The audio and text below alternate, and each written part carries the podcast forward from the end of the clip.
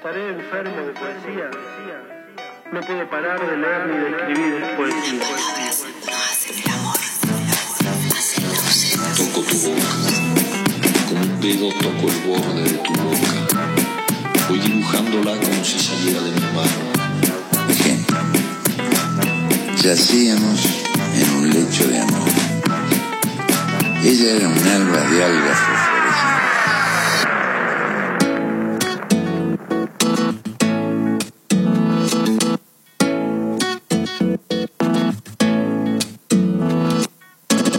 se hizo calor, luego el calor movimiento, luego gota de sudor que se hizo vapor, luego viento que en un rincón de La Rioja movió el aspa de un molino mientras se pisaba el vino que bebió tu boca roja.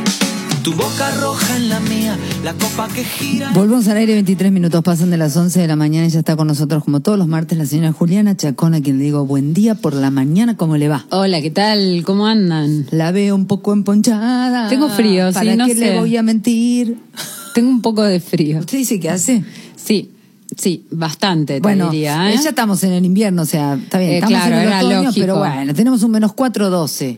Menos 4.12, es un montón de frío. Sí. Eh, bueno, vaya abrigada toda la tarde, abríguese, empónchese. Acá, ¿cómo está? ¿Cómo se siente? Acá está hermoso, divino. Bueno, me alegro profundamente porque esa es la idea. ¿Con quién vamos a estar charlando en la mañana de hoy? Bien, hoy tenemos un invitadazo, Alejandro Méndez, nacido en Buenos Aires, publicó, entre otros, los siguientes libros. Chicos Índigo, que apareció en la editorial Bajo la Luna en Buenos Aires en 2010, y- en 2007. Cosmorama, en ediciones liliputenses, España 2013. Polder en Bajo la Luna en 2014, Para Arder Bajo la Luna en 2021. Coordinó la primer curaduría autogestionada de poesía contemporánea argentina, que la pueden buscar en las le- elecciones afectivas blogspot.com.ar. ¿Poesía qué? Poesía contemporánea argentina, curaduría autogestionada Ajá. de poesía contemporánea argentina, que la pueden encontrar en las selecciones. Es docente de la Universidad Nacional de las Artes, de la licenciatura en Artes de la Escritura. Hola Alejo, ¿cómo estás? Alejandro, Hola, perdón. Perdón, eh, eh, confundí tu seudónimo instagramero con, con el nombre No real. importa, no importa, Alejandro. cualquiera, cualquiera de las maneras está bien. Podés llamarme como quieras. Eh, hola, Alejandro barra Alejo. Iván Jacob te saluda. ¿Cómo estás? Qué linda voz de radio. Qué linda voz para hacer radio que tenés. Qué bueno, es una propuesta. Eh, ¿Por qué no? ¿Por qué no? Después lo charlamos a distancia, no hay ningún inconveniente. Bueno, antes que nada, mil gracias por sumarte a este espacio eh, en el que, bueno, nada, siempre charlamos con distintos poetas acerca de todo lo que va en relación a la escritura, que es un montonazo, ¿no? Vos te, vos sos docente de la licenciatura en artes de la escritura. Contanos un poco eh, qué, qué das en, en- Docente de la licenciatura en arte de la escritura. en la Universidad Nacional de las Artes. Muy, muy bien, muy bien la exclamación y la sorpresa, porque realmente es una carrera muy nueva. Elegante, ¿qué lo que? No es, no es letras, justamente se diferencia de letras, es una carrera que nació en el año 2006 de la mano de la querida Tamara Kamenzain y el director de la carrera fue Roque Larraqui, que ahora, ahora no está más como director. Es una, una carrera orientada concretamente a la producción, es decir, a gente que quiere escribir. ¿eh? Por supuesto que tiene una base mm, teórica, pero básicamente la modalidad son, es la modalidad taller. Y hay varios talleres. Entre ellos, y por primera vez en una universidad argentina, taller de poesía. Eh, yo soy docente en el taller de poesía 1, que la titular es Alicia Genovese. ¿eh? Así que Tremendo. Eh, Ya- yo te una- digo una que alegría. quiero ir a cursar. Bienvenida, bienvenida. Es, es una, para quienes no lo saben, una universidad pública, nacional, gratuita, así que es un orgullo tener una carrera eh, de estas características, ¿no? Y la verdad que ya el año pasado eh, aparecieron los primeros egresades, así que estamos muy, muy, muy felices. Muy Eh, felices con, con Alejandro, experiencia. ¿y, y cuál es tu experiencia, digo, en, en tu propia escritura, a partir de, de esto, de dictar talleres en una carrera destinada a, a guiar, vamos a decir, no formar, Sí. o sea, guiar Sí. escritores? ¿Cómo te afecta eso en tu propia escritura? ¿Hay una afectación o no? Sí, absolutamente. A mí me afecta todo por suerte. Está todo absolutamente relacionado. Pero esto no es algo exclusivo de la escritura, es algo para la vida. Es decir, todo nos afecta. Eh, y se aprende muchísimo. Es decir, a mí el contacto con, básicamente, lo- los estudiantes, eh, en su gran mayoría son personas muy, muy jóvenes, no sé, el promedio 18, 20, 22 años. Em, por lo general eh, es su primer acercamiento a la poesía. Es, es muy gracioso porque en, en las primeras clases, cuando les pregunto bueno, cuál es su relación con la poesía, por lo general me dicen que han leído muy poca poesía y que casi nunca han escrito poesía. Porque la mayoría tiene la ilusión, el deseo de ser narrador. ¿no? Claro. La, la- gran batalla de narradores, digo batalla entre comillas, ¿no? Narradores poetas. Y finalmente, cuando termina el cuatrimestre, tengo el- el- la gran satisfacción que muchos eh, le tomen el gusto a la poesía. Y eso me nutre muchísimo, porque esa mirada mm, no contaminada, esa mirada primigenia Claro. hacia la poesía, Claro. eh, ayuda mucho a des- desautomatizar mi propia escritura. Para mí eso es, es un regalazo. Digo, y Eh, esto eh, el- en el taller, supongo, trabajan sobre, mm, digamos, la reescritura, ¿no? Pensar todo el tiempo el lenguaje. eh, Absolutamente. sí. la, pregunta es, hecho, ¿esto te sí. lleva a vos, digo, novedosamente en, en los debates que se pueden llegar a originar o en las conversaciones que se pueden llegar a originar, ¿te lleva de alguna manera a, a repreguntarte acerca de algunos poemas que por ahí tenés escritos o que, o que estás ahí en proceso de revisión que tenés? Sí, por supuesto, todo, todo el tiempo, todo el tiempo se abren preguntas. Eh, en realidad, lo- lo interesante de la poesía, de la escritura y del arte en general es que se abra una conversación. Es decir, para mí la, la verdadera obra de arte es aquella que abre, que inaugura una conversación, que abre preguntas. Eh, y en ese sentido, el contacto con los estudiantes, con esas primeras producciones, con eso que sucede en torno al lenguaje, hace que necesariamente provoque cambios en lo que yo estoy escribiendo. Es decir, esto que veníamos hablando, ¿no? De que todo, todo afecta a todo, ¿no? E- Esa famosa imagen tan trillada de, de- de esa ala de la mariposa que se mueve, no sé, en, en Tokio, hace cambios en- aquí en Buenos Aires. Exacto. Algo parecido. Alejandro, ¿y tu, y tu, mm, tu origen como poeta, cuándo sucedió? ¿Crees reconocer algún momento de tu vida donde decís, bueno, quizás acá empezó, más allá de que escribieras, ¿no? Que, que efectivamente escribieras el poema, digo, cierto interés. Absolutamente. E- Es muy gracioso porque lo tengo completamente identificado, el día y el horario. Qué bien. No, no, fue, fue muy, muy increíble. ¿O no? Eh, estaba caminando, o tenía 21 años, estaba caminando por Avenida Corrientes y en un momento aparece con, con mucha insistencia la palabra huesos. Huesos, huesos, huesos. Yo no sabía por qué. Y acá me voy a un flashback y me voy a cuando yo tenía un año.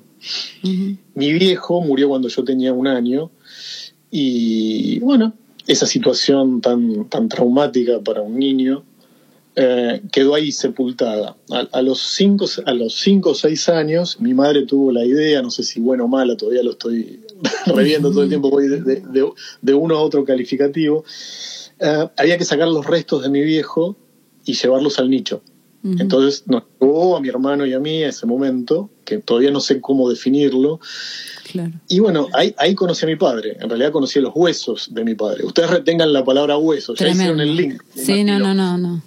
Yo, como un boludo, no lo había hecho, porque esas cosas que ahora contadas parecen tan evidentes, decir, ¿cómo no se dio cuenta? No me había dado cuenta.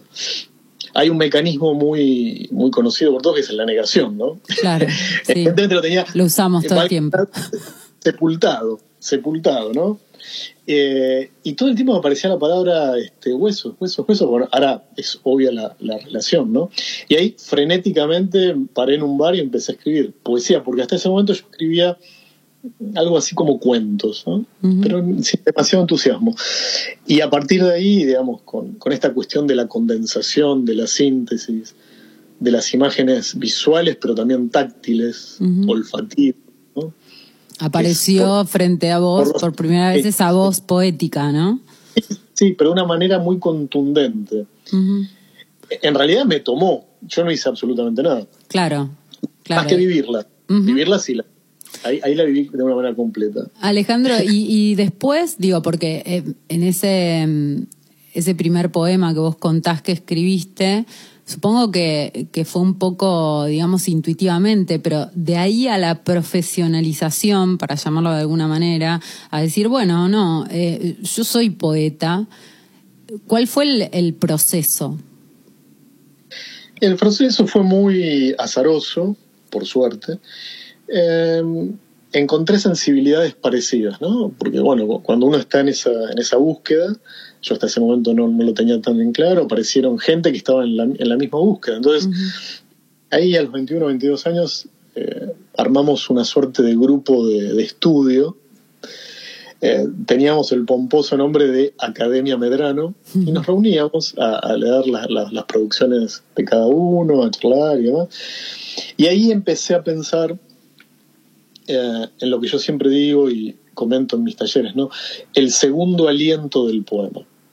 Es decir, hay un primer momento que es este, ¿no? El, el de los huesos, ¿no? Que es fantástico que la canilla esté abierta, que salga absolutamente todo, que esté la materia prima, no importa cómo, no importa. Eh, Ese, ese es el momento de sin censura, el momento aluvional, el momento ah, catártico en el mejor de los sentidos. pero, pero no se termina ahí, digamos. Hay muchos que se quedan en ese primer momento. Ese primer momento es, es muy importante porque te da la materia prima. Claro. Pero hay un segundo momento que es tan importante como ese primero, que es el segundo aliento del poema, ese momento de la reescritura, ¿no? El momento de sentarse a pensar qué hizo uno con el lenguaje, qué hizo uno con esa experiencia poética. Y yo creo que ahí es el corazón del taller, la reescritura. Ah, eh, yo estoy desde muy temprano acostumbrado a, a ese segundo aliento del poema. Y este A segundo, eh, este segundo aliento que vos decís, bueno, uno tiene que ver ahí qué, qué, qué pasó, ¿no? Qué, qué, Sí. qué quiso, qué está diciendo en lo que escribió y demás. Digo, hay, hay una situación en la que uno tiene que pensar lo que, lo que quiso decir o hay que dejar hablar al poema. Ah, qué buena pregunta, la pregunta del millón. Y ambas cosas, ambas cosas, porque depende de muchas cuestiones, de- depende de mm, la poética de cada poeta, hay poetas que son más conceptuales, entonces probablemente importará más la idea que hay alrededor del poema, y poetas que no, digamos que, digamos, eh, hay una definición de estilo que es muy linda, que dice, estilo es hacer lo que pide el poema Claro. Hay, hay otros que, digamos, están como escuchando qué, qué, qué pasó en esa forma orgánica que es el poema y qué pide ese poema. Mm, También saber respetar las zonas de misterio del poema, ¿no? Claro. Eh, Santa Teresa de Jesús decía, tenga paciencia quien esto leyere, pues yo la tengo para escribir lo que no sé. Mm, También sí, respetar sí. eso que uno sabe y que te gobierna y que te, que te direcciona el texto, ¿no? Pero hay que reconocerlo. Hay como un trabajo intelectual ahí, de todas maneras. Claro, Aunque no, no, te preguntaba, ¿no? Si uno no, no va a veces con el ego, para, para Sí. llamarlo de alguna manera, ¿no? Si no va con el ego a, de, algún, de alguna manera, mutilar el poema, a, a declararlo bandera de determinada cosa, ¿no? Sí. Este, Si, si deja hablar al poema, ¿hasta dónde? ¿No? Bueno, es, yo perceptible en la lectura de algunos poemas que uno ve eh, eh, como el, el- el poeta dándole cierto mandato al poema y en otros donde el poema sucede. Sí, sí, a mí me gusta más donde el poema sucede. Yo creo que uno de los primeros mandamientos de, de cualquier taller es abandonar el ego. Claro. La, la- la escritura requiere un gran renunciamiento. de, de todo aquello que te enamoraste, de esas frases, de esos versos que te... Bueno, hay que sacrificarlos. Quien manda es el poema, no uno. Eh, eh, por supuesto, no, no voy a negar la figura autoral, uno es, es quien está escribiendo, pero no es lo más importante. Entonces, en ese sentido, es muy importante reconocer qué, qué- qué necesita ese poema, ¿no? Más allá de esto que hablabas vos recién en relación al ego, ¿no? No hay que correr. Claro, o yo quería, o la anécdota de tal cosa, ¿no? me Que quiero que figure. Ah, no interesa en absoluto. Eh, Lo que interesa es qué haces vos con ese con esa instancia del lenguaje, con esa representación verbal que es un poema, ¿no? Eh, por supuesto que muchas veces se nutre de la experiencia personal, pero no importa cuán cerca o cuán lejos está del autobi- autobiográfico, eso nunca tiene importancia. Lo, import- lo que importa es lo que haces con eso. Exactamente. Y te hago una pregunta. Vos decías, bueno, hay que como dejar que el poema hable. Vos como poeta, tenés que entregarte a la poesía. Digo, esa entrega constante existe a la voz que aparece o, sos, digamos, un poco más metódico. Viste que hay, hay poetas que dicen, la otra vez le escuchaba a María Negroni que decía, bueno, uno tiene que estar entregado a la poesía, ¿no? Casi servilmente. Sí, yo no, no, no sé si servilmente, pero sí es un gran acto de disponibilidad. Hay que estar disponible. Es fundamental la curiosidad y la atención. Son dos elementos centrales. ¿Cómo sería? A ver. Estar abierto a todo lo que te sucede y mm, que eso que te sucede puede tener una deriva en la escritura.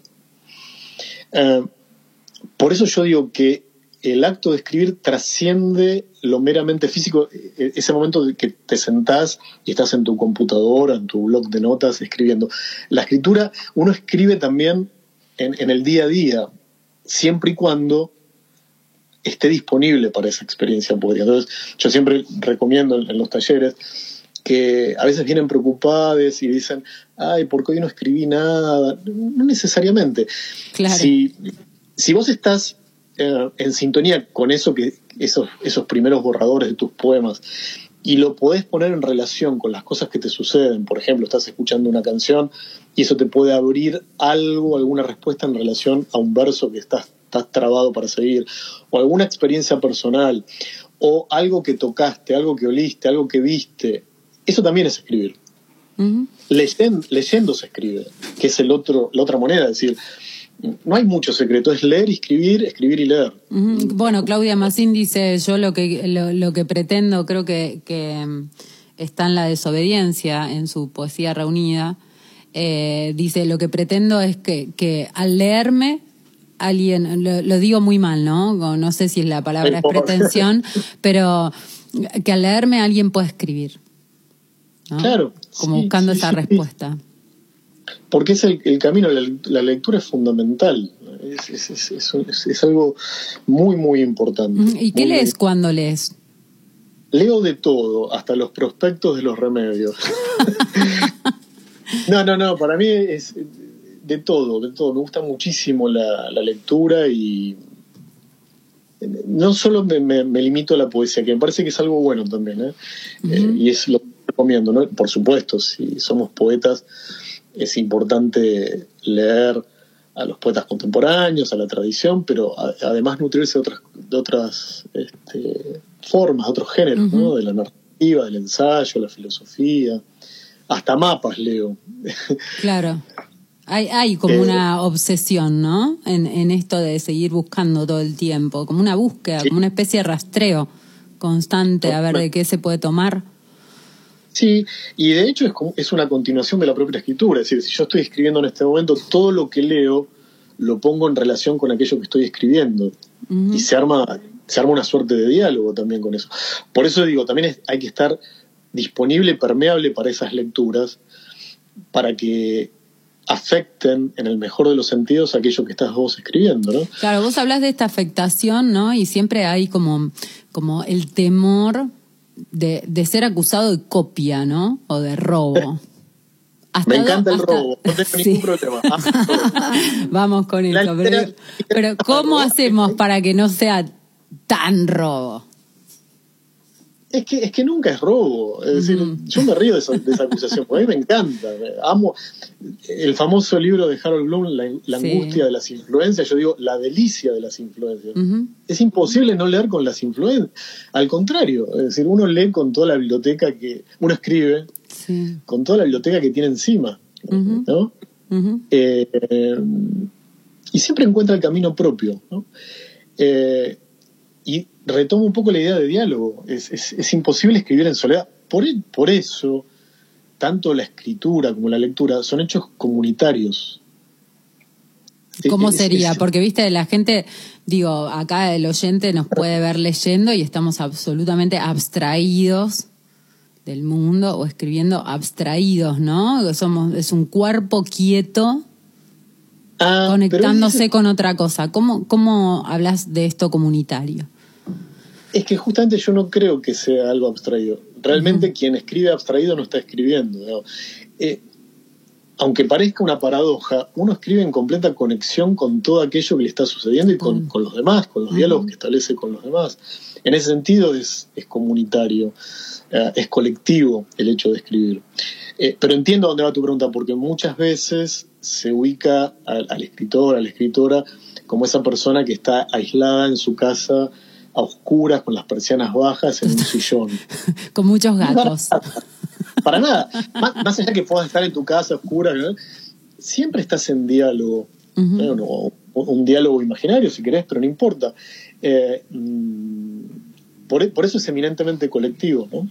Y, y tu momento de escritura, digo, cuando en, en esta eh, en este en esta primera instancia de escritura, ¿cómo es? ¿En cualquier lugar, en cualquier momento o- No, en cualquier o- o lugar. tenés no- no espacios? tengo- no, no tengo ritos. Eh, es muy absolutamente aleatorio. Puedo estar en un bar y aparece alguna idea y tomo nota. Si no tengo tiempo de escribir, agarro el celular y hago una nota de voz. Si es un sonido, porque también es muy importante otro tipo de estímulos, no necesariamente verbales. No sé, si escuché el canto de un pájaro, grabo el canto ese, porque sé que algo me disparó eso.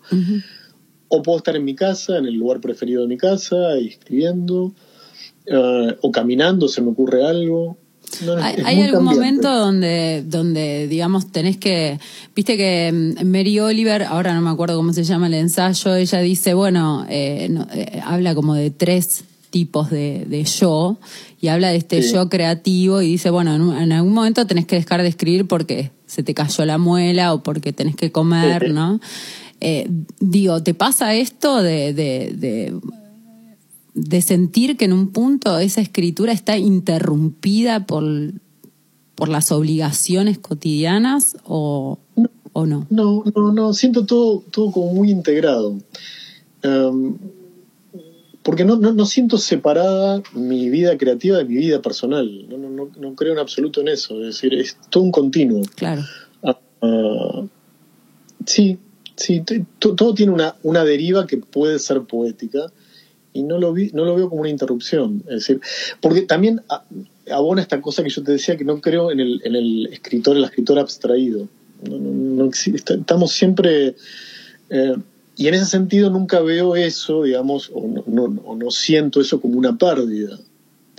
Sé que en algún momento eso va a tener alguna deriva poética. Eso que estoy, volviendo a tu ejemplo, si me saco la novela y sufro, bueno, en algún momento eso algo va, va a tener alguna representación, porque es mi modo de, de estar en el mundo, ¿no? Exacto, exacto. Quizás otra persona que no escribe te- tendrá otra deriva esa experiencia. Vos hab- hablas todo el tiempo de esto de estar comunicado, ¿no? Como, como en contacto con otras voces, con, con, Sí. con otros textos y de hecho hiciste curaduría. Contale al Sí. oyente de en qué consiste, porque bueno, uno curaduría asocia enseguida como a arte plástico. ¿Cómo sería en el caso de, de la literatura? Bueno, eh, eh, por supuesto, como corresponde, no fue una idea mía. Esto surgió en el año 2006, así que hace mucho tiempo. Armé, era la época que estaba en auge los, los blogs, que todavía siguen, Sí. y el proyecto se llamó Las afinidades electivas.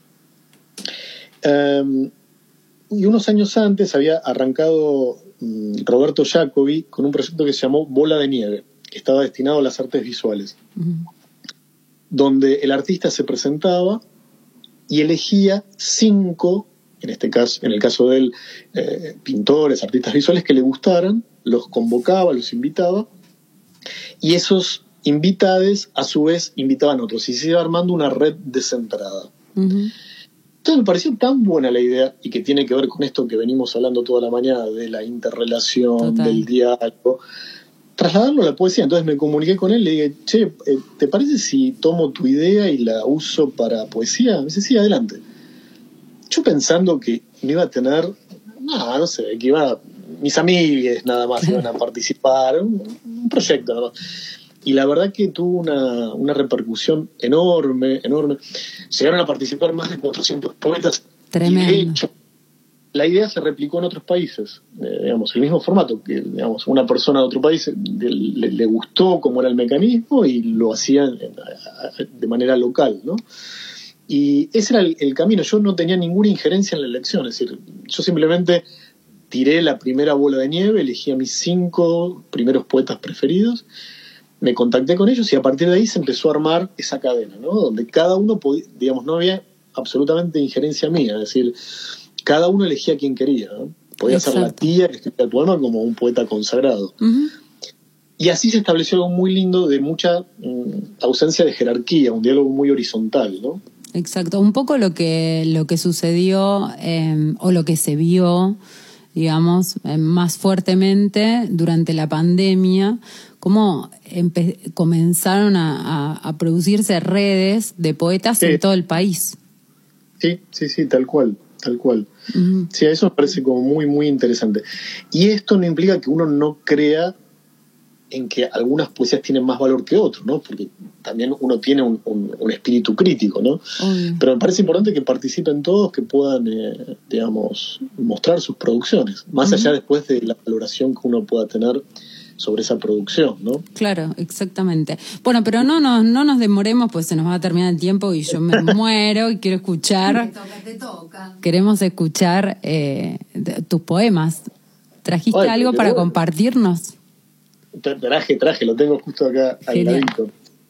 Me, me gustaría leer de mi último libro, Para Arder, que de paso, quien quiere conseguirlo, es Editorial Bajo la Luna. Eso te íbamos a preguntar después. ¿Dónde se consiguen todos tus libros? Eh, Puede ser online, en, en la editorial, en, en su página, y si no, en la mayoría de las librerías eh, eh, aparecen los libros. Genial. Bueno, nos va- Bueno. vamos con Alejandro Alejo Méndez entonces. Vamos, Alejandro Alejo. Les voy a leer este que se llama Gospel y después ustedes me dirán si hay más tiempo, si, se puede leer otro. Gospel. Me pidió naranjas de ombligo con insistencia. Si no hay, no quiero otras. El remedio para la tos no era tan importante, ni siquiera el hecho de que pasara la noche en vela sin poder respirar. Son tan jugosas y dulces que me dio un antojo. Y se escala en la farmacia para buscar el jarabe y de ahí a la verdulería. Viajé del centro al suburbio con un kilo de naranjas mutantes que en la base del fruto desarrollaron una segunda naranja pequeña y atrofiada. Caminé por el patio y las plantas tropicales hasta llegar a la cama. Dos almohadas la elevaban en un puesto vigía, mientras la tos la sacudía con un ritmo irregular. Pelá una y dejala en el plato. Me encandiló el sol que pegaba sobre el mármol blanco de la cocina. Aún así pude separar los gajos y echarles una bendición para que se convirtieran en medicina. El plato azul rebosaba de fruta, hacía equilibrio para no derramar nada, para que cada gota reluciente llegara a destino, que abriera su boca y tragara no ya las naranjas, sino el fulgor que las atravesó. Tremendo. Voy a usar la palabra que uso siempre, tremendo. No vamos a hacer análisis ni nada. Esto es. Está bueno escuchar poesía un martes a las 12 menos cuarto de la mañana. Así que obviamente queremos más. Sí, señora, bueno, Bueno. bueno, vamos. vamos. Eh, esto otro se llama lead. Como ustedes verán, casi todos los poemas tienen el nombre de un género musical o un tipo de, de canción. Tiene un armado musical el libro. Lead.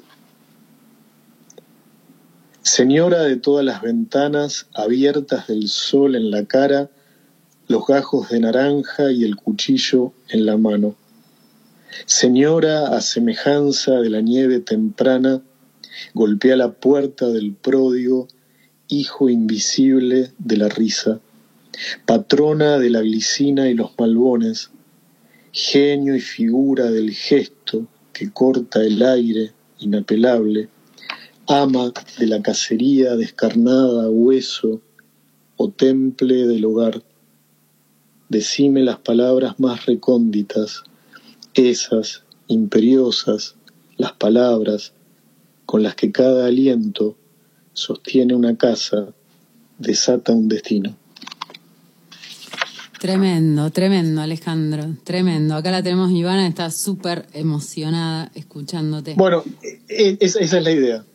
Si se emocionan, ya está. Esa es la mejor, la mejor respuesta a un poema, ¿no? Sí, siempre, ¿no? Ese, el, el poema nunca se puede explicar, Bueno, siempre te atraviesa o no, ¿no?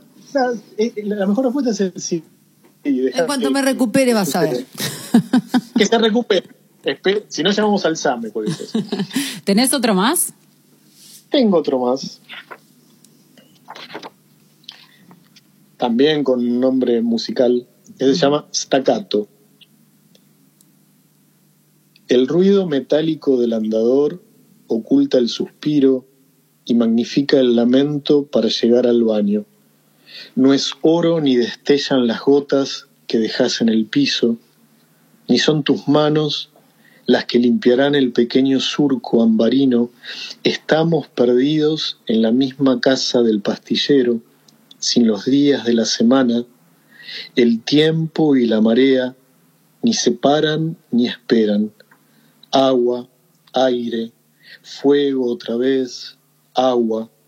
Ardemos o vamos a arder, no importa, polvo de estrellas y residuos antiguos, años, minutos, hoy, ahora, te alcanzo un pañal limpio, estiro el brazo a través de la puerta, te escucho indócil frente a lo que se deshace, la inminencia que sorprenderá a tu corazón todavía latiendo. No, yo me quedo sin palabras. Tremendo, Alejandro, tremendo. Yo soy ideal para levantar fiestas. Te leo estos poemas. Eh, En general todos los poetas Ha- Hago los chistes como para cambiar un poco el clima. Eh, Este Alejandro, ¿todos poco- estos pertenecen a Para Arder o, o son de- Exactamente, para arder. No. ¿Y estás trabajando ahora en algún en algún poemario nuevo? Estoy escribiendo poemas sueltos, que me encanta este momento, que no sé si tendrán destino de libro, pero es como el duelo después de haber terminado el libro. Entonces, por lo general me pasa eso, que escribo cosas que no sé qué va a pasar y me encanta esa deriva y esa incertidumbre. No Eso, eh, qué, qué buena, qué buen tema que acabas de tirar. ¿Qué pasa cuando uno Después. termina un poemario, no? ¿Qué, qué- Un qué- duelo, un duelo, un duelo grande como una casa. y Pero qué- cuando lo y en la escribes es un escritura- duelo. Claro, y en la Mientras- escritura, o sea, la ¿cómo previa- se duela? La previa es un duelo. Mientras lo estás escribiendo es un duelo. Cuando termina es un duelo. O sea, Sí. ¿la pasás bien? Sí. La, la paso bien, la paso bien porque es necesario. El duelo es necesario. ¿Cómo se duela en la escritura? Porque digo, supongo que cada libro tiene su impronta, ¿no? Y hay un pasaje hacia un nuevo poemario. Sí. Eh, Y tiempo, no hay, no hay mucha, es como el duelo en la vida, es tiempo. Para que te des una idea, y tiene algo medio gracioso, eh, yo escribo libros cada siete años. Es decir, Chicos Índigos salió en el 2004, 2007, 2004, 2007 creo. Eh, el otro 2014 y este 2021, cada siete años. Es decir, para mí el tiempo es fundamental. Es, es el sedato en el que transita la escritura, ¿no? Y que por supuesto uno no puede saber exactamente. Yo digo siete porque, bueno, dio la casualidad que los tres últimos libros tuvieron esa medida de tiempo, pero por lo general son tiempos muy... El tiempo te va diciendo, digamos. Cuando la cosa está madura. Claro. O sea que fruta. tenés 21 años. Ojalá. Eh, Alejandro, te- eh, eh, nos despedimos con uno. ¿Tenés Una uno para, para cerrar esta Bueno. conversación hermosa? Te, vol- te volvemos a agradecer que hayas que te hayas sumado y que hayas estado acá charlando.